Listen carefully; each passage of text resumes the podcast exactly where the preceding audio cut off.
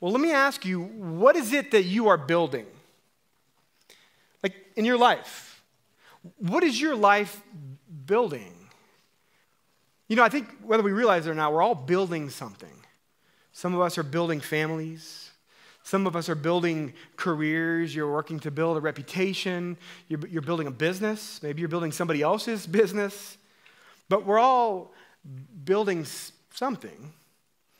And one of the things I've noticed in life is that we kind of just go through life and expecting things just to, to fit together. It's kind of like we don't realize exactly how intentional we need to be when we build things. It's like buying something from IKEA. Anybody ever? Any IKEA? Who's got an IKEA shelf at home? Right? Like three of you. You guys are lying. I know. you guys have been to IKEA. But it's like you pull out the IKEA bookshelf, right? And then if you're like me, you try to build it without instructions and you put it all on backwards and you got to take it off and you broke the little peg. And it's kind of what we do with our lives. We are building things, but we're not really intentional about it. You know, I love, the, I love to pretend that I know how to do DIY projects, but I don't.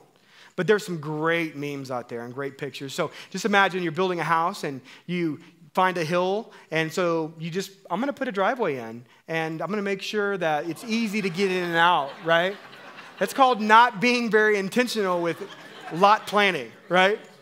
Or, you know, you want to put a new doorbell on your house, and, but you get a little distracted, and so you just leave a little sticky note on the front that says, well, if you want to ring the bell, just connect the wires. or the best is when your shower stops working, but you have a case of Natty Light sitting in your refrigerator or in your dumpster from the neighbor. so let's just fix our shower and, you know, I mean, the reality is, like, we're all building something, but a lot of us don't really know how to build it or know what to build it or how, how to, to get, go about it. But there is something deep inside of us that wants to build, right? There's something that's wired in us. It's why we go to Home Depot and we buy all those new flowers every year, right? It's why your backyard is full of, you know, two by fours and pavers because I'm going to do something cool this year. Like we want to build, we just sometimes don't know how. We work with a YouTube video and it seems really easy until we start doing it, right? You know, what's funny is if you look back at our great great grandparents, like they their first call was to build and to work and, and to put things together. Notice, all the way back in Genesis chapter 1, notice what God says to our grandparents, Adam and Eve. Notice what he says. He says that he wants to let them have dominion over the fish of the sea and over the birds of the heavens and over the livestock and over all the earth and over every creeping thing that creeps on the earth. So it was this, this reality that God wired us to, to, to build things. We're to, called to be his image bearers who build the kingdom of heaven on earth and take care of everything that God has given us. Well, the problem is, though, we just haven't done a great job of following the instructions. And we think that we know how to build it better than God knows how to build it. And so we start building it our way, and the next thing we know, we're attaching natty light cans to our shower heads, hoping that it's going to help us get clean on the way to work. See, the re- reality is that we need instructions if we're going to know how to build what we need to build. We, we've got an elder here at Forefront, and his name's Ron Bansell, and you guys will love Ron. Well, Ron has a really cool hobby. He builds Star Wars Legos. Isn't that cool? So, now just imagine you, you pull out a Star Wars Lego. It looks cool on the box, and then you pull out the bag, and what, what is it? It's just a giant bag full of little pieces. And if you didn't have the box and you didn't have the schematics to know what to build, how's this thing going to look? A lot like that driveway, right? But see, what we need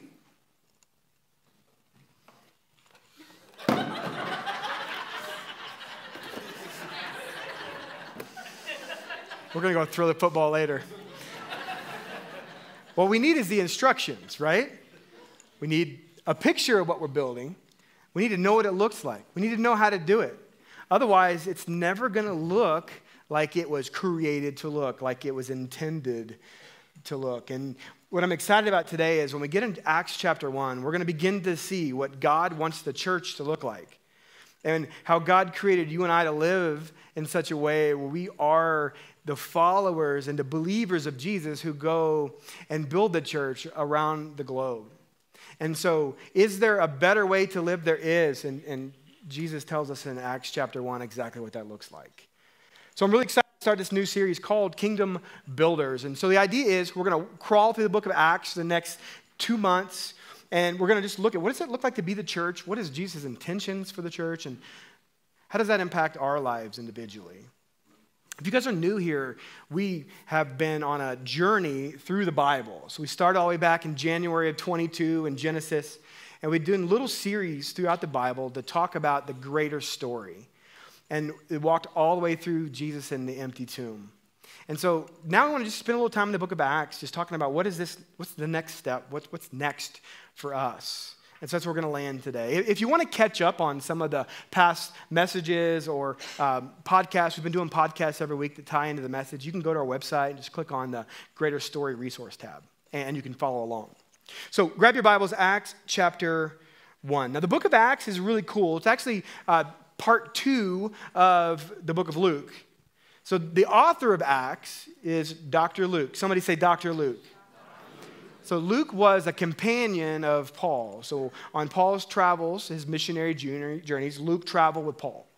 But we do see something really interesting at the beginning of Luke, and the beginning of Acts. We see that he's writing to a certain guy named Theophilus.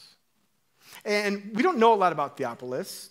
It could be that Theophilus was a buddy of Luke's who asked to know more about Jesus, and so Luke began to write this biography of Jesus, and then it turned into uh, chapter, you know, volume two, which was the book of Acts about the church.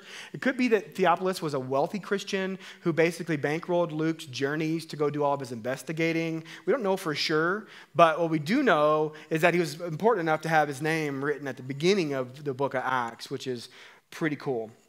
And so, uh, Acts chapter 1, verse 1, notice what Luke has to tell us here.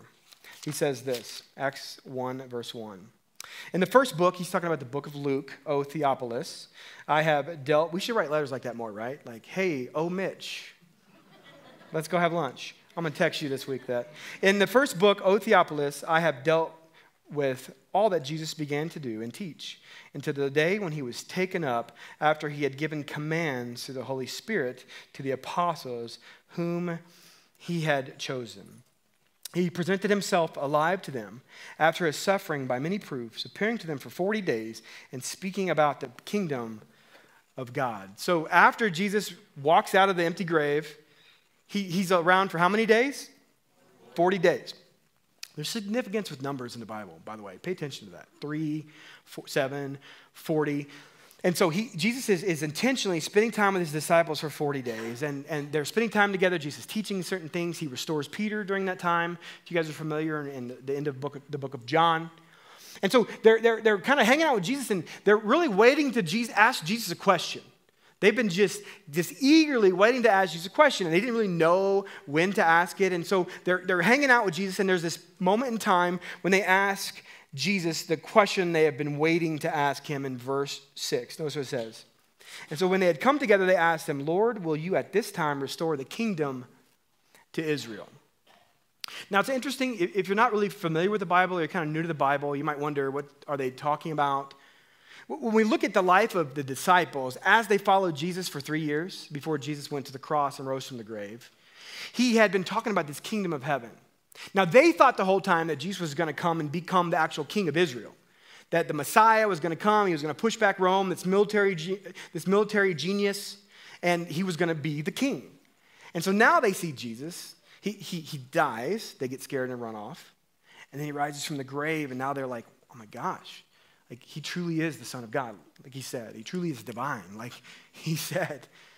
And so they're like, okay, well, so now he's really going to be the king of Israel. This is going to be awesome because we don't have to worry about anything now.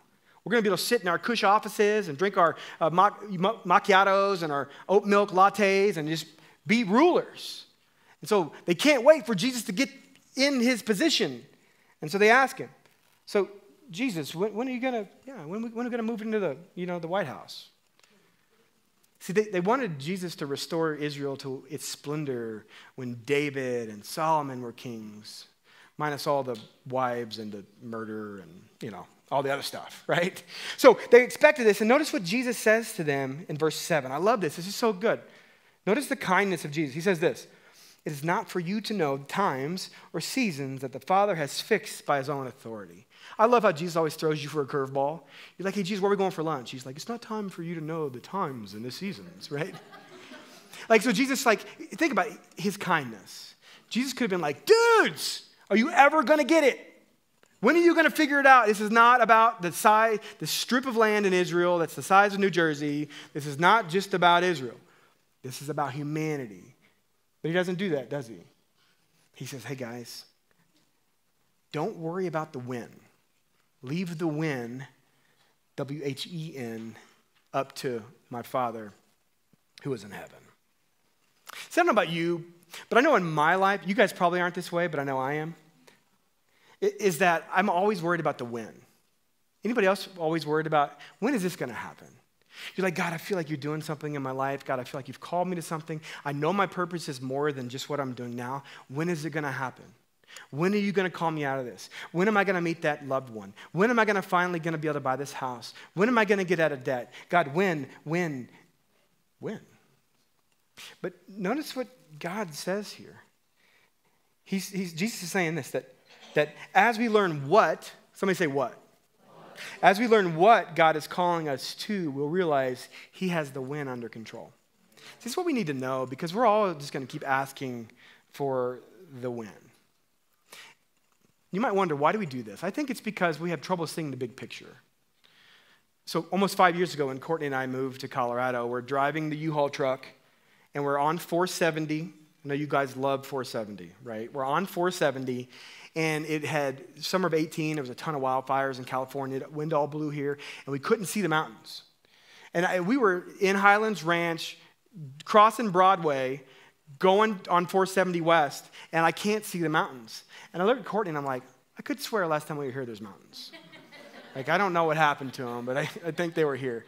And finally we get to like Kip, kipling and it clears and we can see the mountains and I'm like, there they are. I knew nobody moved them, right? Like Jesus said something about if you have the faith, right, you can move mountains. I was like, hopefully not. So, anyways, we, we, we, got to see the mountains and it all came in, into picture. I think one of our issues, the reason that we have a problem um, asking when, is because we're always too far away from it. And so our view is obstructed. And so, what, what happens when you and I are not close enough to what Jesus is calling us to do? Well, who is our focus going to be on? It, it becomes on us, right? And so the further I am from Jesus, the more my focus is on me, my comfort, my security, my purpose, my money, my fill in the blank. And that's this idea Jesus is drawing them closer. Jesus wants us to move closer. Because the closer we get to Jesus, the more we see the big picture of what he's calling us to do. So Jesus says, Don't worry about the when. I want you to understand the what. So notice verse 8. Notice the what. He says this. Notice verse 8. He says, But you will receive power when the Holy Spirit has come upon you. And you'll be my witnesses in Jerusalem and in all of Judea and Samaria and to the ends of the earth.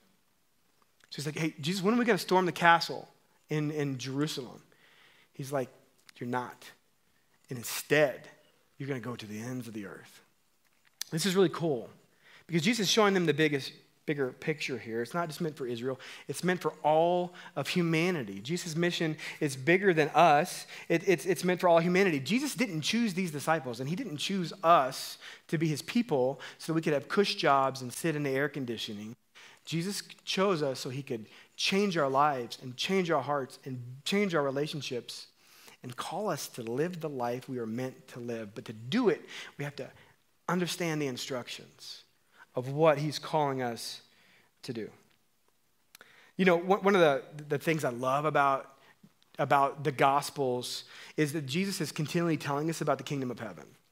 And one of the realities about the kingdom of heaven is that it's Jesus is always portraying the kingdom of heaven in a way that shows us that it's so much bigger and so much beautiful, more beautiful than what we even could expect. So Jesus tells us things like the kingdom of heaven is like a mustard seed. Anybody ever held a mustard seed? I haven't, but supposedly it's like the smallest of all seeds, right? One of the smallest seeds.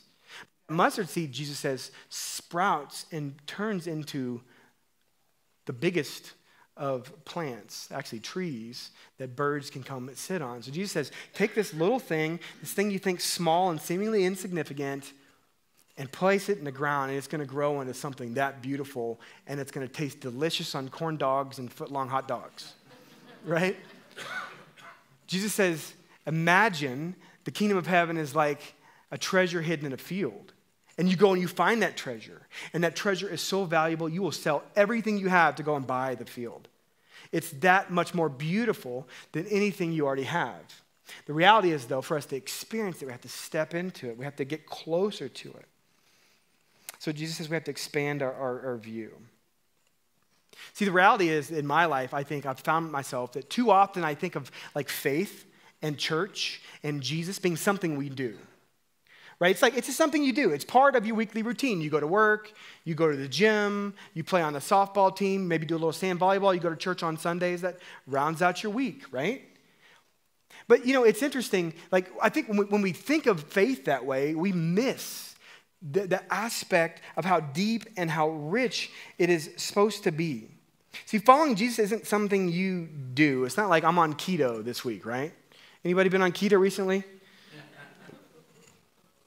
I know y'all have been on keto. So, but it's like, oh, I'm on keto. You, like, you aren't keto. It's just keto something you do, right? But following Jesus, it's, it's bigger. You know, some people go to the gym, and then there's bodybuilders, right? Some people, like, they run, and then there are actually, like, marathoners. Some people like to work on cars, other people are mechanics. Jesus doesn't want you just to go to church, just give him a head nod. What's up, Jesus? Good to see you. See you next week. Same time, same place, right? Like, no, Jesus wants you to be all in. He wants you to lean in. You can't, reality is, guys, you're either moving forward or backwards in life, right? You guys know this. You're either moving forwards or backwards. Jesus wants us to continue to move forward. So I want you to notice the word that Jesus uses for the disciples, right? Notice back in verse 8, it says that they are going to be witnesses. Somebody say witness. So a witness literally just means eyewitnesses, right? What do eyewitnesses do? They give their testimony, right? They give their account. How many of you guys have been to a great restaurant? And then what do you do the moment you, tell, you go to that great restaurant? You tell somebody, right? Like you tell somebody. And we do free advertising here at Forefront, just so you guys know. So, you know, you go somewhere great, you're like, need a coffee? You're going to go to Cafe LA. You need jalapeno poppers? You need to go to the 49th. Actually, don't go to the 49th. It's already too crowded. So don't just yeah, don't go on Tuesdays for sure. Tuesdays at 11:30. Please don't go. But like there is a reality. Like when you do something that is good in your life and you experience something good, you want to tell people about it. That is being a witness. And Jesus says, "I want you to be my witnesses," which should tell you that following Jesus is something really, really good and really good for you. And if you're at a church where you, or, and you're following Jesus and your relationship with Jesus is pretty dry and pretty, pretty bare and not very good, then I'd say you need to consider how you're actually following Jesus. Are you close enough?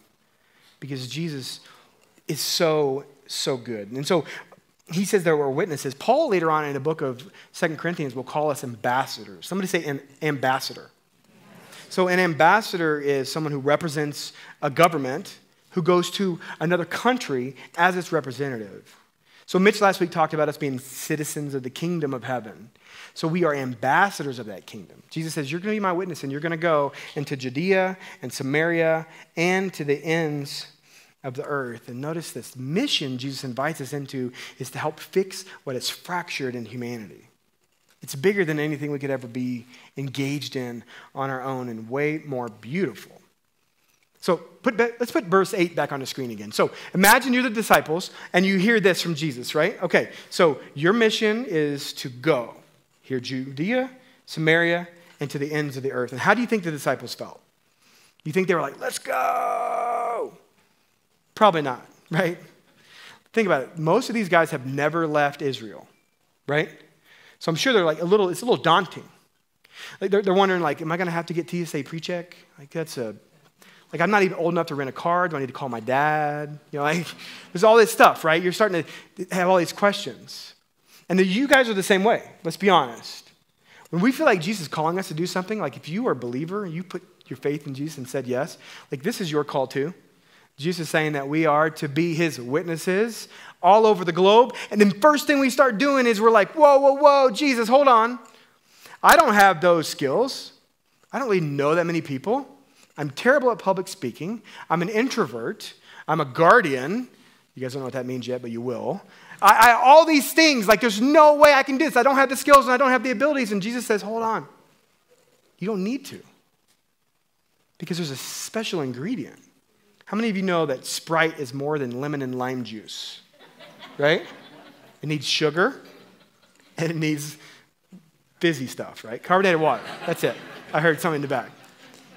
You cannot take the gospel out to the ends of the earth on your own because you don't have power to do it. But you know who does? Who does? Jesus. Jesus does. Look at verse 8. He says, But you will receive power. Somebody say power. power. The Greek power, the Greek word for power is dunamis. Somebody say dunamis. dunamis.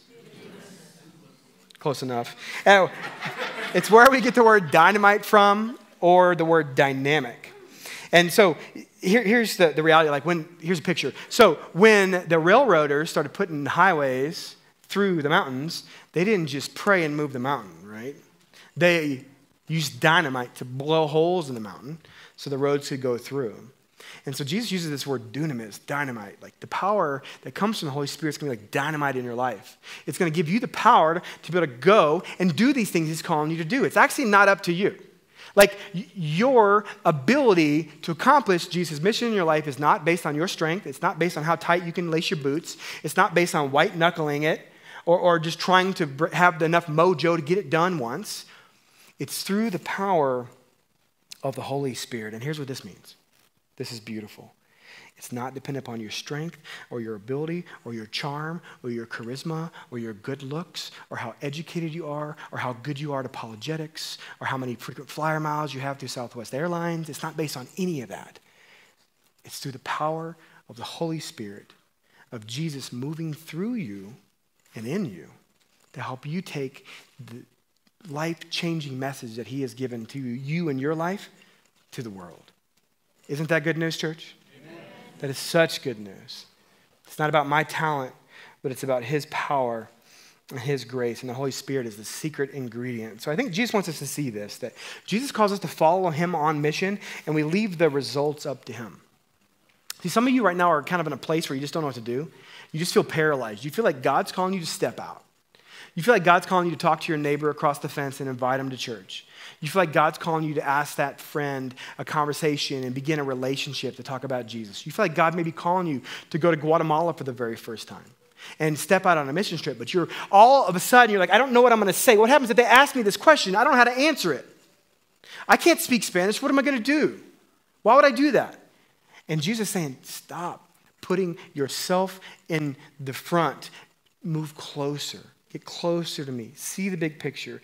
It's the Holy Spirit that's going to move. All you have to do is be faithful and go. Somebody say, go. All we have to do is be faithful and go. So, so Jesus gives this, this mission, really, the what. This is the what that he gives to the disciples. And then he does something really strange. Look at the next verse here. In verse 9, notice what happens here. In verse 9, it says, And when he said these things, as they looked on, so Jesus talking to him, he was lifted up, and a cloud took him out of their sight. And while they were gazing into heaven as he went, behold, two men stood by them in white robes, angels, right? Verse 11, and, and said, Men of Galilee, why do you stand looking into heaven? This Jesus who was taken up from you into heaven will come in the same way as you saw him go into heaven. Now that's kind of crazy, right? Like Jesus, is like finally after 40 days, like, hey guys, here's what we're gonna do. You guys are gonna be my witnesses, and you're gonna go here in Jerusalem, you're gonna take the message out across the world. And they're like, okay, all right, got the power of the Holy Spirit. Jesus, you're here with us? And Jesus is like, and I'm not coming, right? I'll see you guys later. And then he Superman's out of there, right? And Jesus just, he's gone, and the disciples are just left like, what? Imagine how you would feel, right? Like you start a new job and your boss is like, hey, I'm going to show you everything to do. And then he goes to lunch and doesn't come back. You're to be a little worried. And so the disciples are looking, and then now there's these two angels who are like, well, why are you guys just staring up in heaven? Really? Like, we just saw Jesus go into the sky. You'd be looking too, right? Like, we'd be looking too. And they're like, he's going to come back the same way he left. And I'm sure they're like, well, when? Right? It's like 2.30 right now. What time do you got? 2.30? Is that Central Time or Mountain Time? I don't know. This daylight savings time is going to kill me, right? Like, they, they, are just curious, like, what's going to happen? But there, there's so much in this that Jesus, I think, wants us to see. Now, the ascension of Jesus is, is really one of the most important things that we read about in the New Testament, but at least talked about. Like we talk about the cross, we talk about Jesus being born of a virgin, we talk about Jesus coming out, walking out of the tomb, but we don't talk a lot about the ascension. Why, why do you think that is? I think it's, at least for me, it's because it's difficult to wrap your mind around, right? Like, it seems a little fairy tale ish, let's be honest, right? It's like, hold on, Jesus just Supermaned out of here? Or is like, did he hop in a hot air balloon, right? Did he have like a, like a jet pack? You know, what, what did he do? But I, I think as, as we look a little bit deeper into this, we, we see that, that there's something more to Jesus that he's revealing to us here. Think about it like this. When Jesus rises from the grave, if you, if you remember at the end of, book, of the book of John, we see Jesus go to see his disciples. What does he do? Does he knock on the door? If you know the story, does he knock on the door? Does he climb in the window? No, he just appears, right? when he's, when he's walking with the uh, disciples who are on the road to Emmaus, he's walking with them, and they don't even realize it's Jesus because he's, he's, he's got the power to keep them from recognizing him until the very end, and then he, they, they break bread, and then he vanishes. So we see that Jesus has power to, you know, to, to come in and come out and, and move spatially. And we don't ever see that in Jesus' life, except a couple times when Jesus like walks through the crowd when they want to stone him, and Jesus does some things. So Jesus has this power. He just didn't reveal it to his disciples yet. But now they're seeing it. So, you know, you, you might be wondering, like, how did Jesus, if we think of heaven as a spiritual place, that's what we see in Scripture, right? It's a spiritual place. How did Jesus just vanish physically to spiritual? Because Jesus has the power because he's God, because he's the one that spoke it all into existence. He has control over nature. That's why he can stop waves, right? That's why he can walk on water. And so don't let, if this story bothers you about Jesus ascending into heaven, like floating away, like don't, don't let that hang you up. Like if Jesus has the power to come back to life, then Jonah had the power to live in a fish. Moses had the power to build, big a build boat, to build a big boat. Jesus, Noah, Noah, who, what I don't know what it said. Noah, Moses, he probably built one too, but it was Noah that built a boat. Jesus has the power to ascend into heaven, okay? That makes sense? So I think let, us not let that, that mess with us. But why is the ascension so important? Here's why because it shows that Jesus came and accomplished what he was meant to do. See, the reality is, Jesus came with a purpose. And Jesus' purpose was to, to come and to enter into our humanity, to experience all the things that we experience, to, to say um, yes where we said no. Jesus was here to succeed where we failed. He was here to pass the temptations where we fall short. He was here to show us what it looks like to follow Jesus, to follow God, to follow Him, and that this is the best plan for life. And He was here to go to the cross to take our sin on His back so we can be forgiven of our sin. And then He was here to rise from the grave so He could defeat death once and for all. And now that He's done that, it's been accomplished. And it was time for Him to to move on because he, from the command center of heaven, he can do everything he needed to do because now the Holy Spirit was going to reside in the hearts and the spirits of believers. So Jesus' plan was always to empower his followers to spread the kingdom of heaven all around the earth. And so I think what Jesus wants us to see here is that it's really easy for us as believers sometimes to think that our faith journey stops right there at faith. That what he's calling us to do is to build our own kingdom, of comfort and peace and happiness, and that it stops there, and that Jesus just exists to make us happy. But by Jesus moving on, going back to heaven, and giving us the Holy Spirit, it's proof that Jesus wants to call you and me into the mission.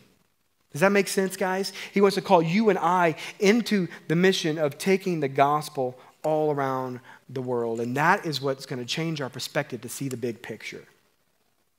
In Matthew 6, Sermon on the Mount, Jesus' famous, most famous sermon, he, he says this He says, Don't be anxious. Don't be anxious about what you're going to eat, what you're going to wear, what you're going to drink, where you're going to live, or are you're going to work, or how many games the Nuggets are going to win, or how many games the Rockies are going to lose, right? Like, don't, don't worry about all this. He says, actually, what you need to do, though, is seek first the kingdom of God, and all these things will be added to you. What does that mean? That means that our priorities have to be in the right order. When we seek the kingdom of Drew, I'm stressed. Anybody feel that? The kingdom of you, I'm stressed, I'm anxious. When I seek the kingdom of God, I'm centered. And then all these things will be added to us. And so Jesus actually ascends into heaven so he can show us, or he sends into heaven so the Holy Spirit can move through us to accomplish the mission he's called us to.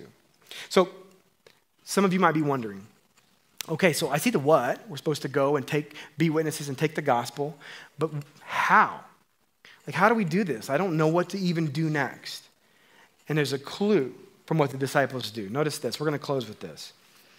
Notice this in verse 12. It says this Then they, the disciples, they returned to Jerusalem from the mountain called Olivet, which is near Jerusalem, a Sabbath day journey away. And when they had entered, they went to the upper room where they were staying. And so we got the disciples, we've got uh, the, the whole crew, and it says that all these are with one accord, were devoting themselves to prayer, together with the women and Mary, the mother of Jesus, and his brothers. Okay, so notice what they did. Jesus says, Guys, I'm going to give you this mission that's going to be bigger than you can imagine, and it's going to be scarier than you can imagine, but I'm going to give you my Holy Spirit that's going to guide you and help you through this. And notice what they did. They went, and what did they do? They prayed. You're like, That's too simple. That's too easy. That's not going to work. You're going to see next week that it did. They literally went and prayed. And they didn't just throw up a quick prayer on the way to the gym. Like they literally gathered together, and it says that they were of one accord, which means one heart, one mind, one spirit, and they were praying for God to move and to show them what He wants them to do. Here's the reality, guys, is that God reveals our how. He tells us our what, but He reveals our how as we prayerfully seek Him together as God's people, as we prayerfully seek Him together as a church, as life groups, as we prayerfully seek Him together, as, as, friends, as, as believers, as, as mentors, mentees, whatever it is, as we prayerfully seek Jesus together, it's then that God reveals to us the how. And then He'll show us the when.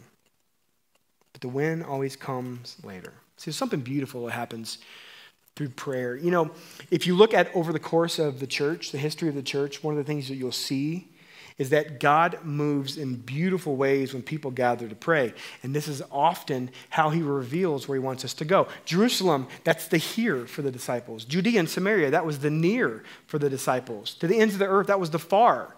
They had no idea how they were going to do that yet. But it was through their prayers that God revealed that to them. And it's been that way for the church. George Mueller who was a, a, a, man who lived in London, and he, he went to a prayer meeting and he sat down and he met Jesus. And, and, and then in that moment, he realized that God was calling him to do something. He looked around the streets of London, there was orphans and orphans and orphans, and he said, I got to do something about this. So he started a series of orphanages, and he housed more than 10,000 kids over the course of his life. It was at a prayer meeting that George Williams felt the call to help rescue kids off the streets, men, young boys off the streets who were getting into trouble. And it created the YMCA. Here's a picture of Jackie Robinson at a YMCA in Brooklyn. The YMCA was born out of a prayer meeting. He was at a prayer meeting at Williams College where five men who felt called by God went and hid under a haystack because they were scared of lightning, where they began to pray that God revealed to them that He was calling them into the mission field. And it was there that American Missions was born. You're here, you're near, you're far. God reveals them to us as we seek Him, as we seek Him individually, but, but there's something beautiful that happens as we seek Him together. And so I, I wonder as we think about this mission that Jesus called us on, as Forefront Church and Center Church now come together as one, where is God calling us to go? Where is our here? Where's our near? Where's our far? Like right here in Denver, what is God calling us to do here? In, in, in Colorado and in the US, what, what is God calling us to do near? On the other ends of the earth, what is God calling us to do far? You know how we're going to find that out? It's by praying about it. This is my challenge to us is that over the next few weeks, let's begin to pray in our life groups. On Sunday the 21st, we're going to have a prayer night here. Let's just come together and pray. Like as you get together with each other, let's just pray and ask God, God, where, where are you moving? What are you stirring? What, what is it that you want me to, to do? That you want us to do here, near, and far? But before we do that, the perfect opportunity to pray right now. So I just want to take a moment, and you can stay in your seats. Invite you to come kneel at the foot of the stage. We have prayer team in the corners. Uh, hook up with somebody in your row. Just sit next to somebody in your row and pray and talk. And let's just take a moment to pray and ask God, God, where are you calling us to go? What does this look like for us to be your people, your witnesses, your ambassadors here, near, and far? So let's just take a moment and do that, and then we'll close in prayer.